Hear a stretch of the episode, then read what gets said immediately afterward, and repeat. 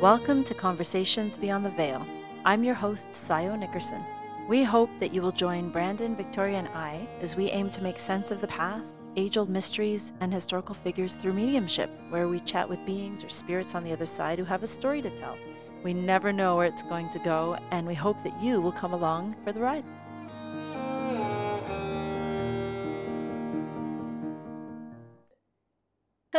Everybody, and welcome to this week's episode of Conversations Beyond the Veil. We got to speak to Robin Hood, which was so exciting for me. One, because I loved the Disney movie when I was a kid, but also my favorite real people movie when I was growing up was Robin Hood with Errol Flynn and Olivia de Havilland. I've watched that movie so many times. It was one of my favorite movies. I've never heard of that or seen that. Oh, it's really or good. have I heard? Did you tell me about that? Did No, we talk I about didn't. that in this episode? no? I didn't. Oh. What did you like most about it? I'm gonna start off by saying Robin Hood, the myth, the legend, is that's his kind of secret name. Robin Hood. The guy with the hood and he robs things. Um, so that's one thing I like about, about his legend in this episode. We didn't really we don't really know who he wants to remain a mystery. I think in real, yeah, there was a mystery around who this person was. So we dig into that. And I really love this episode because it really felt like we were investigative reporters asking questions like, well, but what does that mean? And tell me more about this. And really just trying to build a picture, you know? Mhm. Um, so that, that was, that was really interesting. Also, because we don't know, there's not much in history written about this person. He was always a mysterious figure. And So- is he real? Yeah, is he real? Well, actually, we we interview him, so so yes. And um, for those of you who don't know, Robin Hood is best known because he was stealing from the rich to give to the poor. And another thing about him is that he would go to Sherwood Forest and live amongst the poor who were, according to legend, who would go and escape in there because they didn't want to pay taxes, didn't want to live the life that King John at the time was forcing on them. Yeah, and we, we get to meet one of these people. Yeah. It was so fun. Yeah, and then also later on, I mean, sometimes we get a bit off track and we start talking about things like spiritual things. Like avatars. Yeah, so we talked about avatars, and if you want to know who are avatars living amongst us today, you better listen because it's very interesting. So we really hope that you enjoy this episode. Enjoy. Enjoy. Jeez.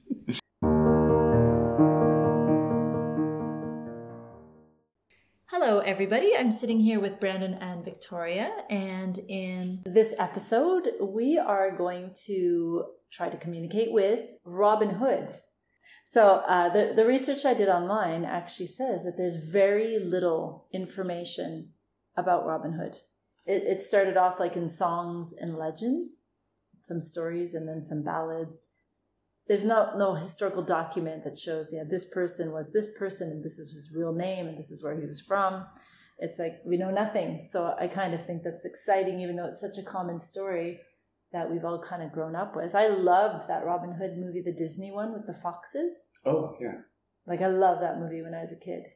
Have you And seen the one with Kevin Costner. Kevin Costner? I've seen it, but I don't. I don't re- really remember it. But I was thinking I might want to watch it again. Yeah. So Robin Hood is from possibly like 800 years ago, like 1200s, 1300s, somewhere in there.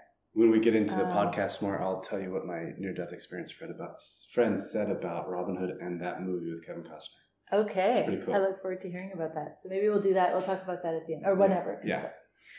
up. Okay. So um, I guess I'm not sure how this is going to work for you, Vic, because we don't know what his full name was. We don't know if he was even real or not. Mm-hmm. Um, but maybe, I don't know. How would you go about accessing someone like that?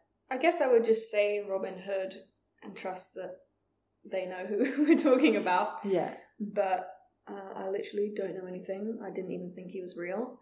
So May not be. who knows? I'm intrigued. Or intrigued. maybe. Or he may be. I bet you he is because of Brandon's near death experience, we mentioned him. He probably is real. So we can maybe let's go with that. I'm sure at least someone exists that used to steal from the rich and give to the poor. Yeah.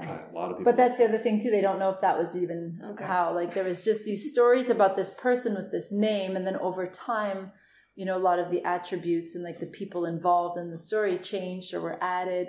So did he still? You know, we can we can find That's out all the these things today. Extent of It's my quite a knowledge on him. complicated story. So yeah. All right. Let's see what we get. I initially feel an older person coming through, so I don't know what age he would have died at, or this is someone else connected to him. But the person that's coming is like an older male, and he doesn't look very. He doesn't look rich. He, he doesn't look well dressed. He kind of feels like a, a bit of a mess. Feels like someone who would have lived in the woods, what you'd call like a peasant life back then. And there's something about him that feels kind of afraid, like he's hiding. But it feels like he probably wasn't the only one. So there would have been a group of people.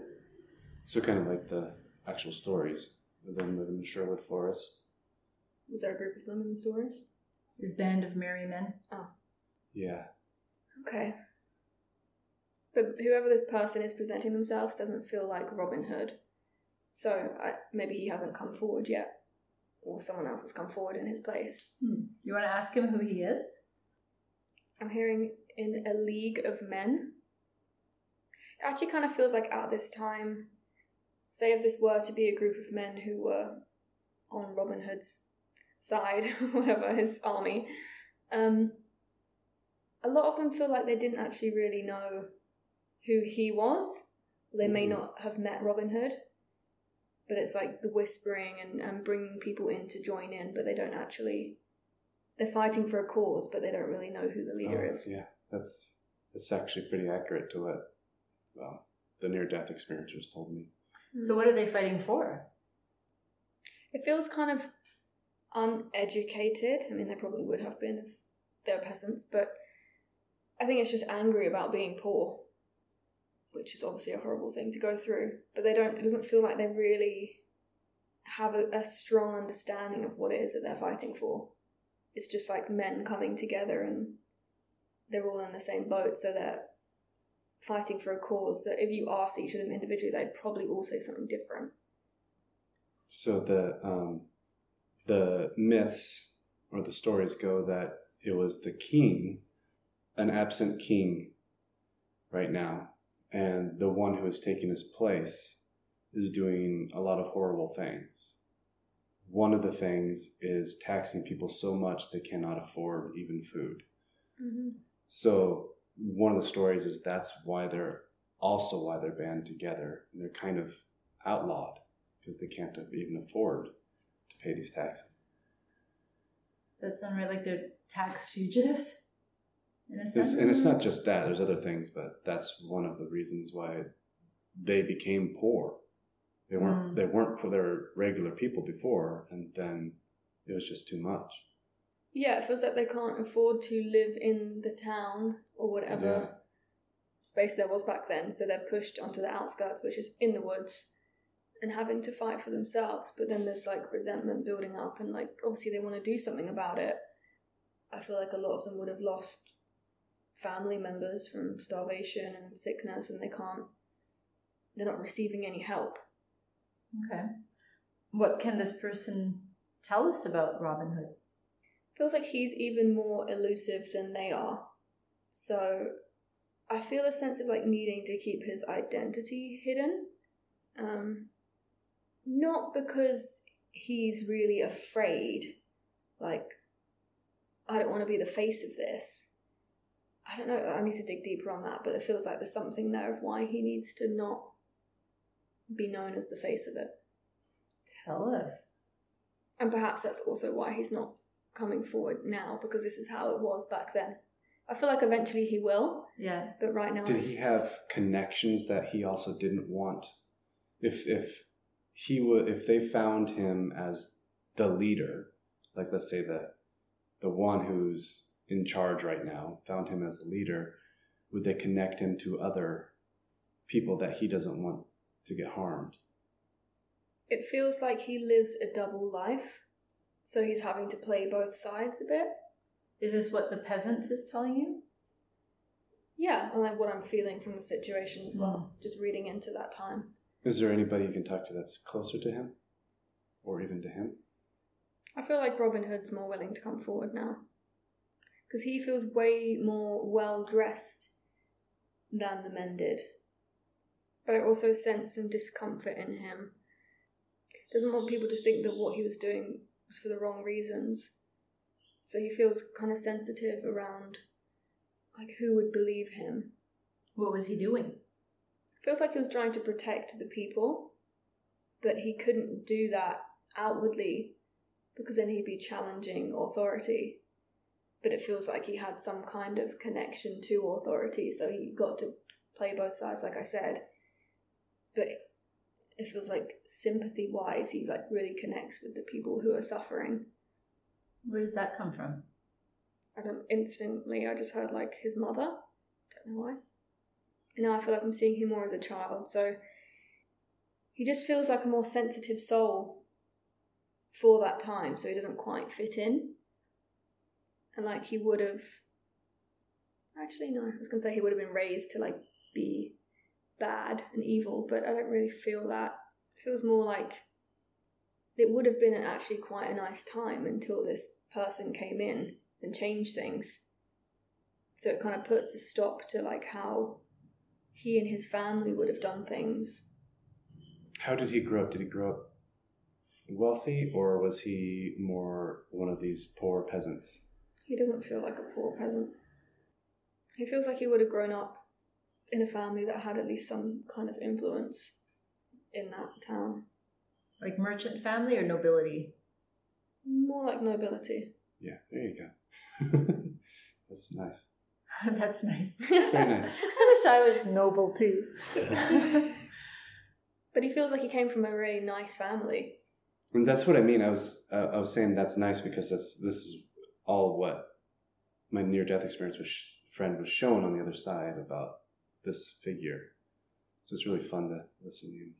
So there's legends of him growing up with uh, Mary Magdalene as a friend, kind of a friend, but a fa- not a friend as in like he was a friend with her, as in his family was friends with her family. Is that accurate? And they knew each other growing up. Not Mary Magdalene. I was Um, like, what? sorry, Yeah. um, maid, maid, Maid Marian. yeah, maid, Mary Magdalene. Like that's he's only an off by eight hundred years. You're like, what are you talking about? Maid Marian. Yeah, was she real? Kind of doesn't feel important to him right now. I feel like he wants to focus more on the situation at hand. What's the situation at hand? What we were discussing before about the families and His motives. yeah. Okay, let's see what he has to say about that. I feel like he wants to set the record straight because, like I said, there was this discomfort in like, oh, I maybe a certain group of people have seen him the wrong way, and he's kind of uncomfortable about that. Like there would have been people in the, the peasant side that saw him as a traitor, and also on the nobility side. So he feels really torn between the sides of like, ah, I can't, I can't be either or. He doesn't fit in because on on the nobility side, he has these. He commiserates with the poor class that's being exploited, so he wants to help them. Whereas the nobility is probably happy just extracting what they can from them. And then on the poor people, they'll never see him as one of the, their own because he's one of them. Yeah. That makes sense. hmm So he feels very torn, and it feels like he can't spend as much time with the poorer people as he would like to because there's only so much he can get away without being caught. So then often they're left feeling a bit abandoned, and there's a- lot of waiting. Of like, when's there going to be some direction of what we're meant to do? Like, we need to take action, and it's kind of it feels like there's a long period of time where it's like, let me just figure something out. But I don't know how much actually happens. So what were they doing? Who? The the group that like waiting for direction. What kind of direction? Like what are some of the things that they actually did? It feels like Robin Hood made a, a promise to them or some kind of oath that he would help them. So they're like living outlawed in the woods, just basically trying to fend for themselves. It's almost like creating their own little village out there to survive. I'm feeling like there would have been a lot of danger there. Like, you know, some of them might have to sneak back into the town and like steal some things or and then they probably get killed for being a thief. Feels like most of Robin Hood's work is he's trying to do it from the inside. So he's trying to change things within there, but there's only so much he can do because whoever's in charge doesn't feel they're willing to compromise. Who's in charge? Some man, I don't know. yes, but he doesn't feel. He doesn't feel good. It doesn't really feel like it's who it's meant to be. It feels dark and evil. And then what's dark and evil about him? Just greed, like trying to just get money, or were there other things that he was doing that was harming? Mm. He just seems greedy, like has no regard for anyone who lives in that town.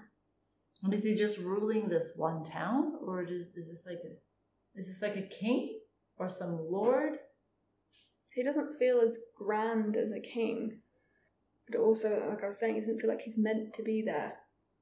So Yeah, he was like an interim king. So are you saying that uh, that that part of the story is true? That like King Richard II was away and his brother Prince John came in, and this is the evil guy? Yeah, that's actually true. Well, that's I That's no what you. I mean, that's what you were told, though. yeah, Oh, okay, yeah. so it lines up with the Disney cartoon. Well, ye, I And don't. I've the never Errol seen. Flynn I've movie. actually never seen the So good. Disney cartoon. I've never seen the Errol Flynn movie. I've only seen Men in Tights. I've heard that's the Carrie Elways one, right? That's the Mel Mel Brooks did that one, um, and then the comedy, and then the Kevin Costner one, which which apparently is.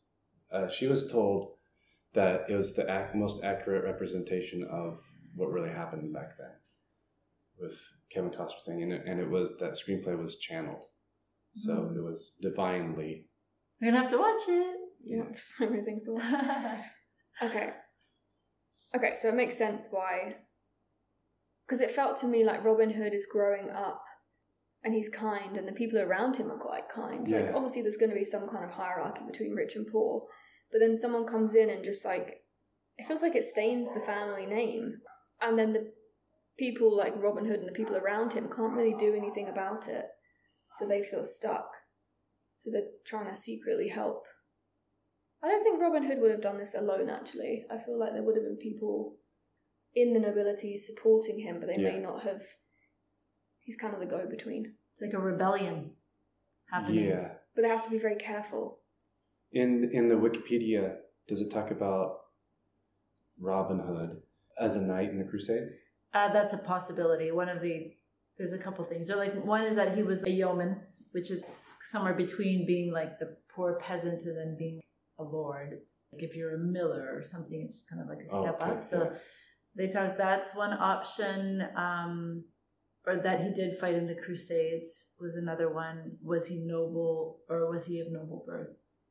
Um, so I guess crus- I mean, if you go in the Crusades, you're of noble birth because you have to be a knight, Yeah. Right? So did he go? He you think he fought in the Crusades, according to her? Yeah, according to her. Yeah. What do you think, Vic? Did he go to the Did he go to the Middle East? But this would have been later on from. It'd be Before. it'd be before he Hmm. he came back to this interim king. It feels strange placing him in the Middle East. Were the Crusades fought anywhere other than the Middle East or in Africa? A they fought little in bit Spain? in Spain, a little bit Yeah. in Spain. Yeah. So maybe not so far afield. Mm. Don't know. It just doesn't feel like he travels that far, but he feels quite worldly and educated. Like he's not small-minded village boy. Could it have been that it was like his father who did that, or someone What, close in to him? Crusades. Yeah. It feels like he may have been too young to like really go and fight. The part that I don't get is that okay, if we're talking about a village or a town, how does a king who's presumably ruling the whole country be so intimately involved? Um, there's there's barons and lords and Sheriffs. yeah, all of that. So there's many different types of territories for like, like King Arthur. He had well, if it's true, he had there was other barons and kings around as well. It's not just one.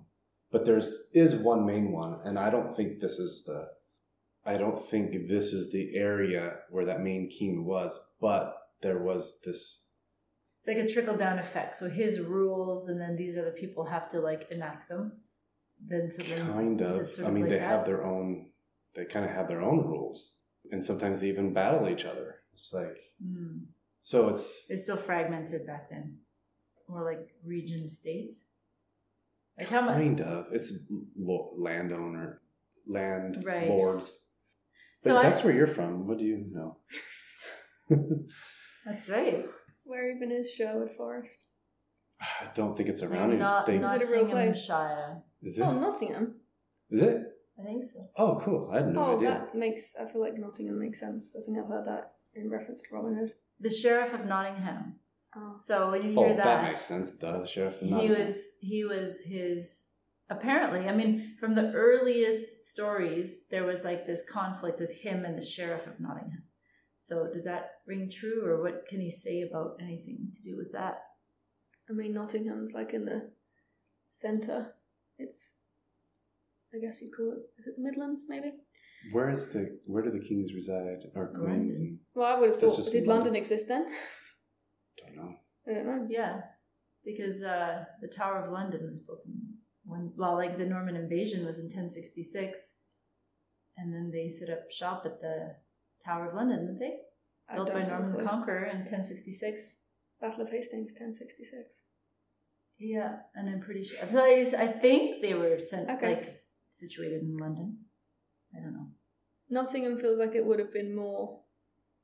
I mean, I'm sure there were towns dotted all over. Yeah. Like that's where they come from, and then you have like poor towns and different. Um, but Nottingham is in the centre. It's not near the water or anything. So how does the sheriff of Nottingham does that have hold any meaning for him? Feels like that could be a bit of a tale Yeah. more than it is accurate. So what else does he want to tell us about? Because it sounds quite exciting. Yeah, I'm just building a picture of the time and what's going on. I'm trying to, yeah, progress it to see what what really happened. It does feel like a long period of time. I'd say like even around like something about ten years. How long were the Crusades? Oh, Oh, there are many Yeah. over. Okay. Yeah. Because it feels like there's long pauses and then comings and goings of people. So the biggest worry at the time isn't the people starving, it's what's going on in, the rest of the world and the rest of the country. So the nobility's focus isn't on fixing this problem at home, it's on other stuff. But Robin Hood feels like a duty to help them but like I said, there's only so much he can do. So it feels like he would have had to have put his focus into the other stuff as well. yeah. what's the other stuff? Well, like the stuff going on in the yeah the rest of the and- kingdom, the other countries. Sounds like RFK Jr. Oh, Doesn't it? He's like the champion of like the poor people, but he's kind of nobility, if you would say, and everybody's focused on like the war in Ukraine, and he's like, we have people starving at home. Mm. We need to fix this. Hmm That's a bit of an aside, but Parallels in yeah, history. it does, right? yeah. Yeah. I I'm curious to know more about like this group of men in the forest and Mm. him sort of being their maybe leader and like what kind of orders were they taking from him if he's their leader and like what were they trying to accomplish so you said like he's working on the inside trying to work from the top down sort of maybe changing some taxation laws i don't know There's only Um, so much he can do though in in within the nobility because he doesn't feel like he's that high up. He feels like he'd be a bit younger, so he doesn't have the power that he would like to. Or he's slightly on the outside. He's not like one of the main. In the he's not in the direct line. okay he doesn't have the ear of this person who's evil. No, I don't think so. No. Um, and it feels like the people in the woods, it kind of leads to a bit of an uprising. So I can feel them getting impatient. Like, well, if they're not going to do something, then we'll try and do something. But it doesn't feel like that goes very well. no What were some of the things he had them do in the woods? It feels like they needed to prepare to defend themselves. but also a lot of the time, because it feels like a long time, would have just been spent making a home there. So I feel like Robin Hood would have helped in any way he could, and he would have brought them things.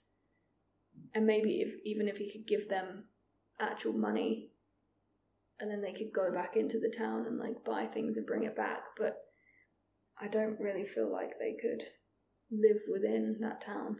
Do they create their own kind of law system there in the woods and have their own just rules and Feels like over time they became more established because then I see them like bringing their families in. It's now not just men who want to fight. It's like, okay, I'll bring my wife and my children and we're all kind of setting up their own new village. And is it still there now? Like, did this persist, or what's the word?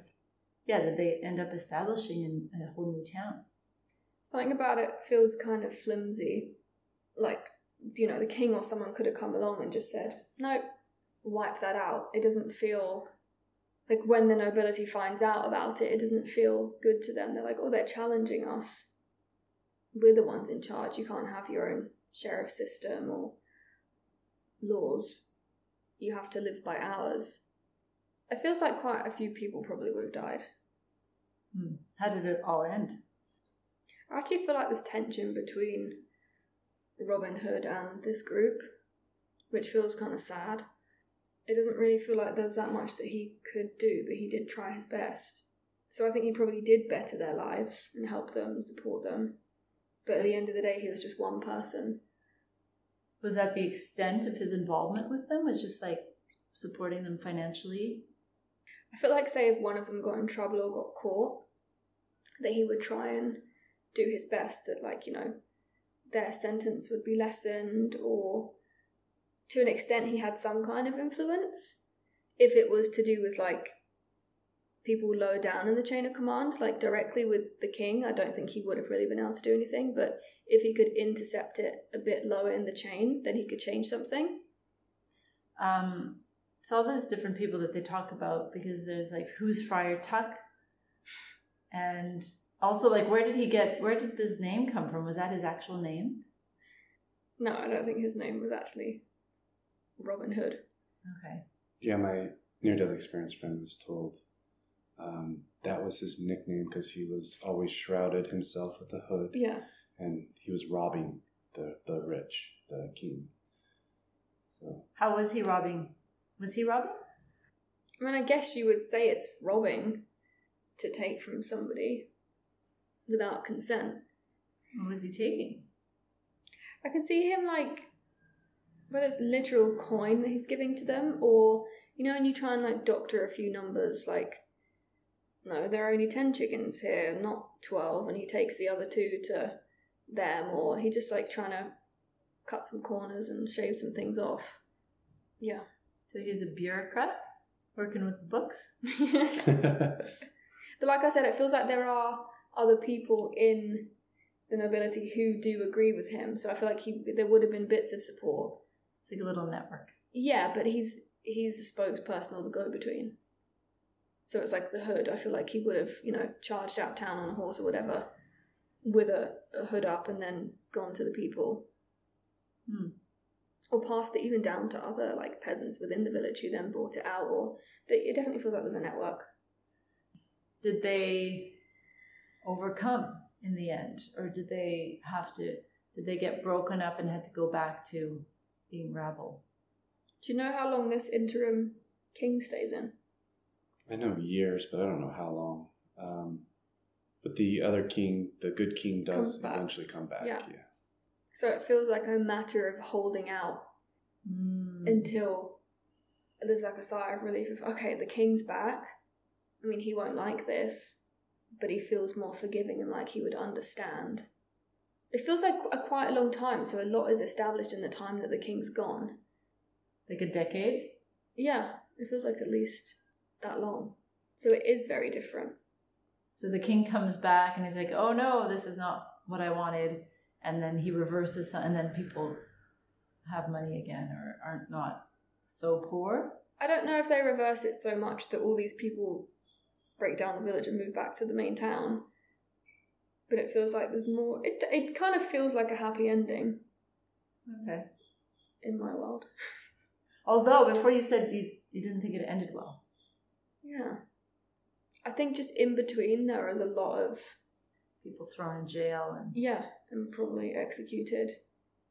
Because in this network people would have got caught. Hmm. so what happened to Robin Hood himself? Feels kinda hard to see.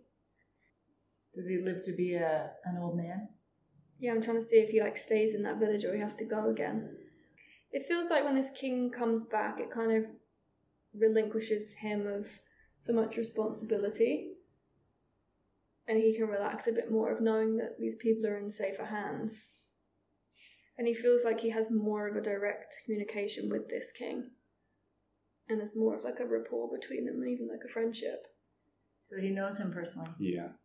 Hmm And so he feels safer being like, okay, well, if it's my duty to go and fight in this war or go and travel somewhere else for another reason, like I will, because he feels safe. He just feels like a protector, protector of the people. And now this king comes back, he feels like he can relax, but Is that more his personality, or is that some type of soul thing that he has when he came down to Earth? a bit of both. It feels like it's quite his personality. He feels caring. Um, yeah, I'll see if I can dig deeper and get something about the soul mission. I don't know, something about it for me doesn't feel that poignant. Like, I'm wondering how it got from this to a story that's been told for centuries. Huh. I mean, yeah, what was he famous for in his time? Or the time shortly after? Mm. I'm wondering if it's more of not folklore because I do feel like there's truth to it, but if it was done so that a story could be passed forward through centuries and, and time and be used as an example. You mean on a soul level? Yeah, To inspire? yeah, like at the time it wasn't like a huge deal, but it became more of a big deal. And there was probably more of him back then, like in different areas. There may have been other characters just like him. Yeah, but he doesn't feel like this divine soul that's come in for this huge mission to save the people or be a rebel. It feels very normal and ingrained in him. It's just like the right thing to do. Yeah. And we can use that as a story now to be like, yeah, why is there such a divide between the rich and the poor? Which we clearly still haven't learned. Hmm. What I wanted to ask was just about that time. It's such a long time ago. How did he feel about societal structure that he grew up in? Mm. Did he have any issues with the way things were done? I was seeing it as these circles, so it's like got the inner circle and then the circles keep growing out. So like, and I see that spreading through the town as well. So it's probably quite a A physical ripple effect. Yeah, Yeah. And I- I'd say he doesn't feel inner inner. He feels like the one just out from that. What do you mean by that? You know, the people on the inner circle would be like the king, and Oh, I see. and then one out would be like nobility, but they don't have as much influence as And at the same time, it's kind of like how he was in the woods. He, he wasn't. He didn't start this clan. They were there when he arrived, and trying to figure out things to do. And he just had this ability to, ability to, able to lead. Mm. So, according to the myths, He's like the connector. He puts people together. Yeah. But yeah, at that time, what does he feel about? I mean, it feels very medieval, like kind of gross when you zoom in. In what way? Well, especially in like the poorer areas. For us, especially, it's like no sanitation. And the further you go out, like the worse it gets. There's just such a divide between the rich and the poor. And it's very obvious. and in the stories, there's a his best friend named Little John, who wasn't little at all. He was huge. Is he a true figure in Robin Hood's life? It does feel like there's someone who has his back, like a friend. I can't say whether that's Little John or not, but it does feel like there's a person there who doesn't feel like they actually do any of the work. Like they don't feel like the person who would leave town and go and see the villagers, but he would cover for him or defend him. Yeah. Like an advisor as well? Like he would talk about plans with him? Um, he feels less invested in the cause, but he understands why Robin Hood wants to do it and will support him in that if he can, but he doesn't really feel like he wants to do the work. So I guess there's probably like the poor people weren't allowed to, you know, deal with the wealthier people. Was it kind of like that? Like lower class citizens and treated kind of like animals a little bit? Or was it more like there's a bit more nuance, like a bunch of different layers all the way up that kind of connects everything together? Like you said, it's quite divided. Yeah, it feels like if you are one of the poorest people in town, you wouldn't directly be able to speak to the king. Yeah. Maybe like the other king, the nicer one, may have like entertained people a bit or invited them in for their grievances, but usually it would probably go through a system of like you got to talk to this person who then go to this, but like there are spokespeople that would then send that message to the king. How were women treated in, in his time? Hmm. Or what were their rights? I don't feel like there's that much regard for them. It's kind of like keep your head down and do your duty as a woman. So How does he feel about that? There's more respect for them within the nobility because they'd be more educated and more important, but still, like they doesn't really feel like they'd have a say, which to him feels like a, a shame. He just feels really sensitive. Like even if a woman was stood there like with her head down, being quiet, he knows that like she's listening and thinking. Like she has her own thoughts on what's going on. She just can't express it. Because I read somewhere that based on like these early tales that it seemed that he had sort of this higher regard for women than maybe his contemporaries did. I think he does. Yeah. He's I mean he sees them, they exist. When everyone's in a room together, like they exist to him. That's nice. Yeah. Um, so coming back to this Maid Marian thing, was that just well? So was he married in his life? Did he have like a big romance? I feel like he was married, he would have been expected to have been married. And I also feel like he would have wanted to. I don't know, I feel like he lived kind of a, a lucky life. It doesn't feel like he was forced to marry anyone he didn't really didn't want to marry. Yeah, it feels like he had quite a harmonious home life and would have had kids.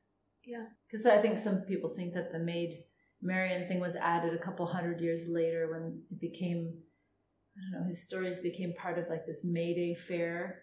They would have these Robin Hood games or something, and Mm. and then that's when this Maid Marian sort of showed up. And so whether or not that was like part of his actual story or not, I don't know. I don't know if his wife was Maid Marian, but he feels happy with the person that he's with and content. Like a mixture of doing his duty but also respecting her. I don't know if I'd say it's like a deep love. I'm sure they would have also had to have been accepted by his family and the people in charge. Like, this is a good match. But he doesn't feel like, oh, I'm marrying a complete witch. And yeah, there's again a respect for women. So it feels like he would have protected her too and not done anything to get her in trouble. Yeah, part of why he was hiding his identity or Yeah. trying to be subtle about his machinations. What do you know, Brandon? Um, the woman that he was with, he considered her an equal to him. And yeah, he was happy with her. I don't know who that was. I don't know. So I get a lot of my information from my my near death experience friend who I was friends with for 20 years. And I just asked question after question because when she passed away, she felt like she was up there for so long, forever. And then when she came back down, it was like, it was only I think only two two minutes or three minutes that she had she had passed away.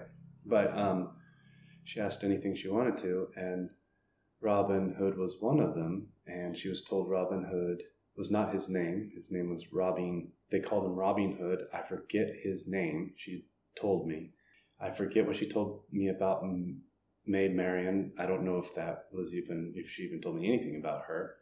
But she was told he's he's an avatar. He came down here to raise the consciousness of humanity and and what we seem to have and she didn't tell me this but what it seems to have like throughout these like king arthur and and this time and she even said right now where we're living when we're living right now is the most amount of avatars are on the planet at this moment because we're in the darkest hardest times in history and we will be known in the future as the giants of history because they're going to be amazed at how we overcame all this.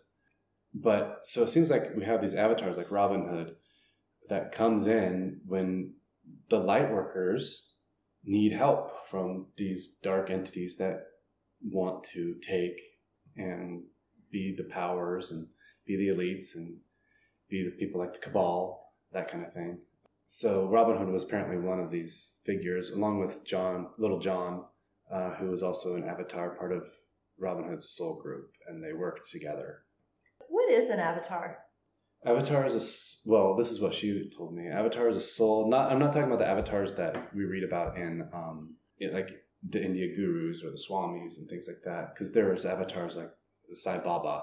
He was considered an avatar, which he was apparently from my near-death experience friend. But uh, an avatar is a soul that has evolved very, very highly. They're actually at a very high density, high dimensional level because we have all these dimensions in the ether realms, and these souls have a name, but I'm not going to name them. But they come in as big old soul groups that are here, and they they're not the type that uh, can get brainwashed easily, and they are the type that are literally here to break down the system that has been created by the dark workers or the darker souls and stuff like that. And even though we, it doesn't seem like they they actually win, but they do break up a lot of the the patterns that these like throughout history. A lot of the people we've interviewed are avatars, and they break up these patterns of these systems. They're called uh, they're called system busters. Hmm. So, do you know of any that are here right now that are avatars? Yeah, Who? I was told in the '90s that Robert F. Kennedy Jr. was an avatar. Really? Yeah. She In was- the nineties, you were told that. yeah, in the late '90s, she was told that, or she was she was I believe it. she was told in the 90s, but I was told in the late 90s when I met her. And um, Elvis was one. She said all of the Beatles are one. Every single Beatle is an avatar. And nowadays, well, she she was told about some actors that are avatars. Brad Pitt. She didn't say Brad Pitt was an avatar, and she didn't say Will Smith was an avatar because I asked precisely, were those two avatars? She's like, I wasn't told about them being avatars, but she goes, I think they're light workers. But she was told Kevin Costner is an avatar. She was told Marilyn Monroe's an avatar. Who else?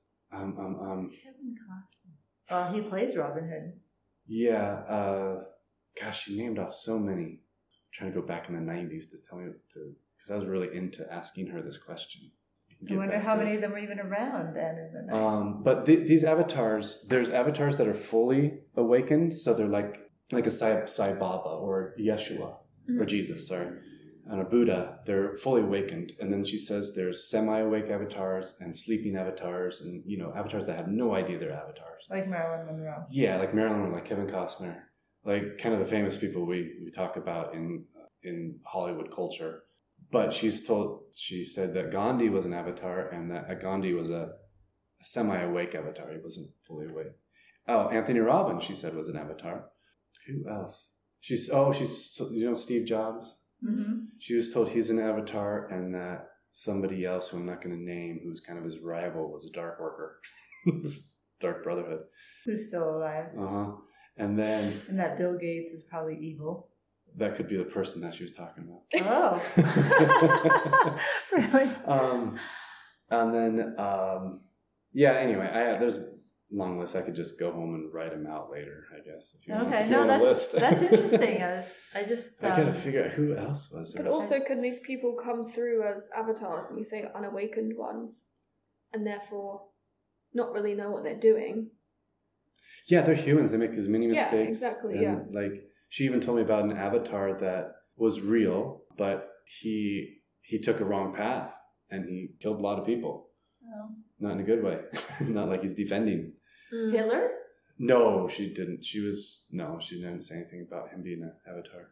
Hmm. This person was known as Count Dracula, Oh, and I don't know who this is in history, but there was we somebody. could talk to him next. There's somebody in history who who Oh, was oh, oh. named. They named Dracula, and he was supposed to be supposedly this avatar, and, and like Shakespeare's an avatar.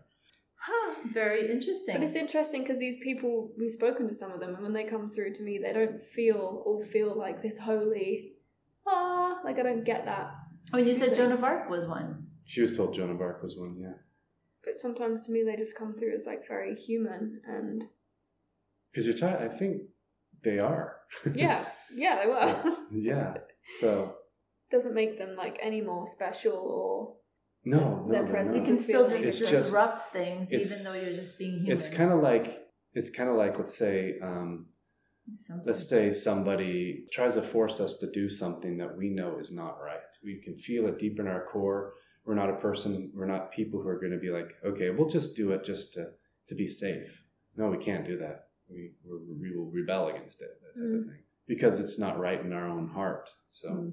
and that's what avatars are really known for. Ah, very, very interesting. Um, getting back to Robin Robin Hood, and if he's an avatar, I mean, what you know, what can he share with us? You know, jumping across the centuries. Is there anything that he would like to talk to us about? he's saying it's all in plain sight. Hmm. It's like every even now everyone can see what's really going on. It's just that no one says or does anything about it. Yeah, I mean, they just did a poll on who thinks the media is truthful, and only 22% of the population thinks that Mainstream media. in America, mainstream media is true. Wow. That's 88% that thinks it's just lying. But then what are they doing about it? But, but, and that's true because only a small, there's only a couple million people that actually watch CNN and actually watch Fox and all that stuff. Not that many people watch it. It's, it's very interesting. Hmm. And it feels like it's been in plain sight since the very beginning. Like you've always seen hierarchy, like it exists there. So let's not pretend that it doesn't. Like hierarchy between haves and have-nots, power. Yeah, uh, in like power structure. And it always seems to have been an impenetrable force or Until just- it's not.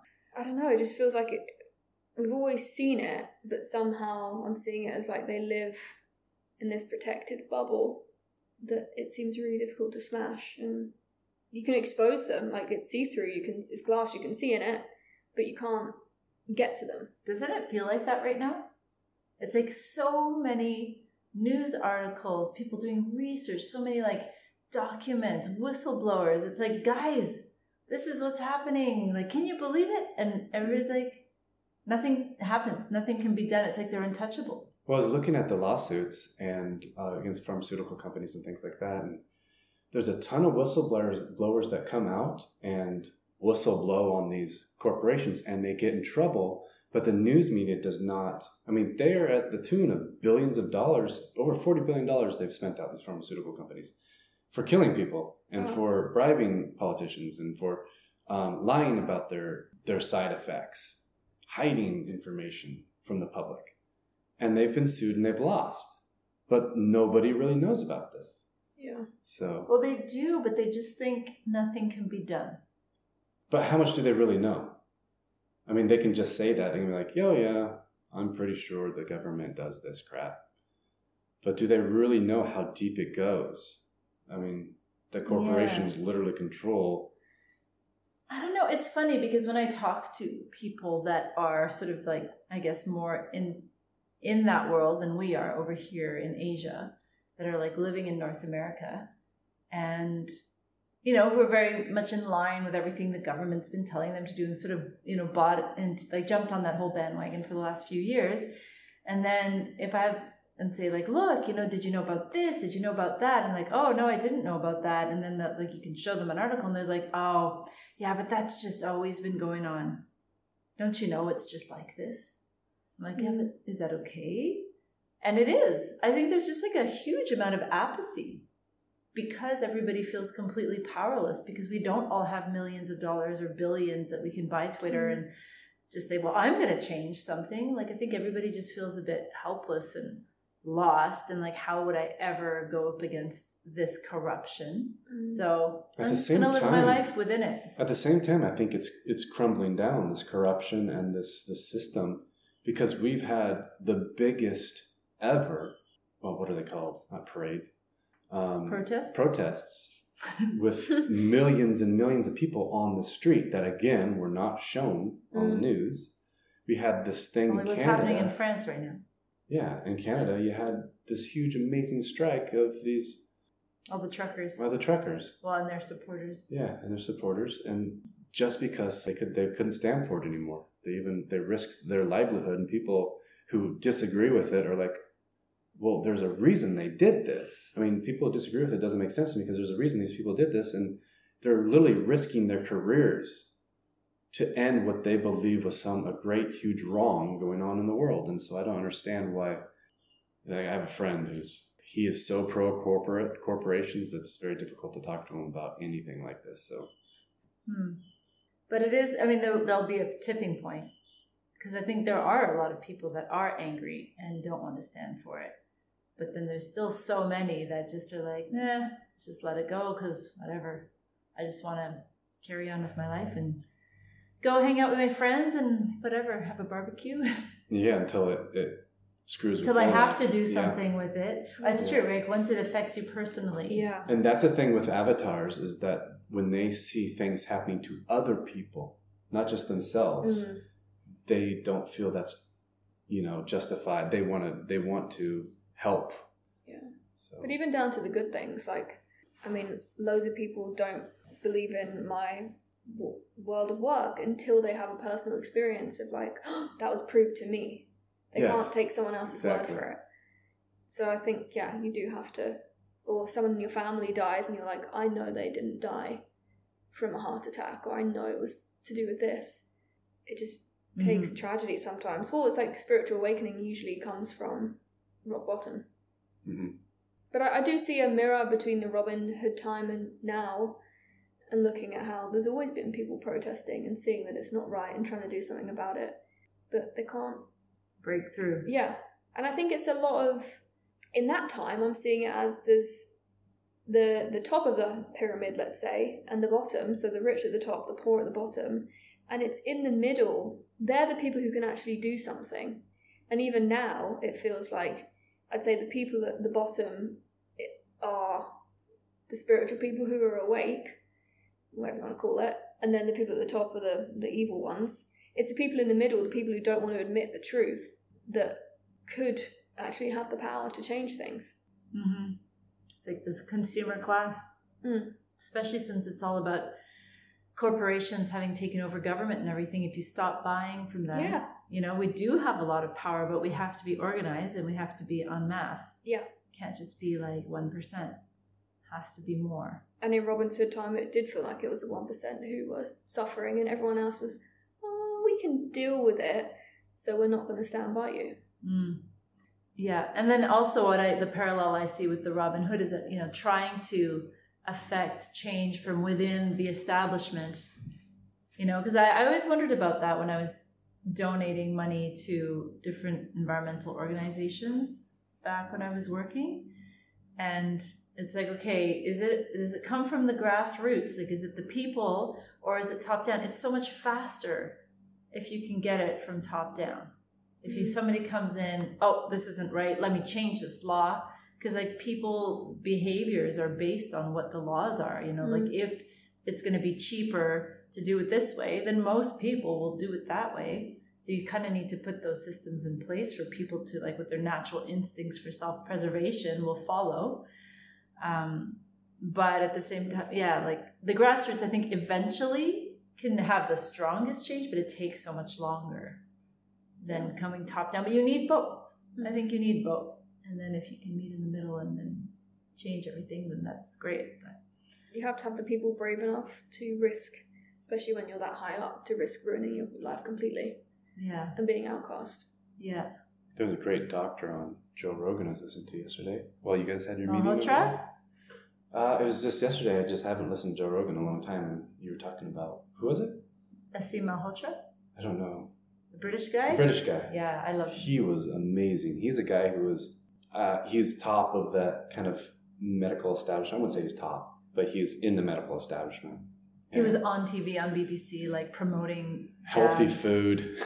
but also Oh, telling yeah. everybody to go and get vaccinated. And then his father died, and then he looked into it and like spent six months researching and realized that his father had actually been killed by the vaccine. Oof. and then he started speaking out against it and then yeah like all the doors closed he's vilified like lost But he was a villain before, according to the establishment, because back in 2013, he was saying that, okay, we've been told that statin drugs are good for us and that they help. And he says they do not. And if you go through the peer reviewed literature, it does not say they do.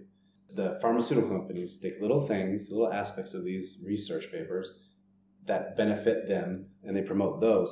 And so he would not say the statin drugs are good for you. He would not say it for years, and he, he even lost his his residency. maybe he's an avatar Oh, he definitely is. And then he, um, everybody is like cool yeah, and then he, he, I can, I was just like, oh my god, he was getting beat, and so he also was like, okay, we have this horrible overweight epidemic in England, and we need to fix this, and it's through health. It's not through drugs.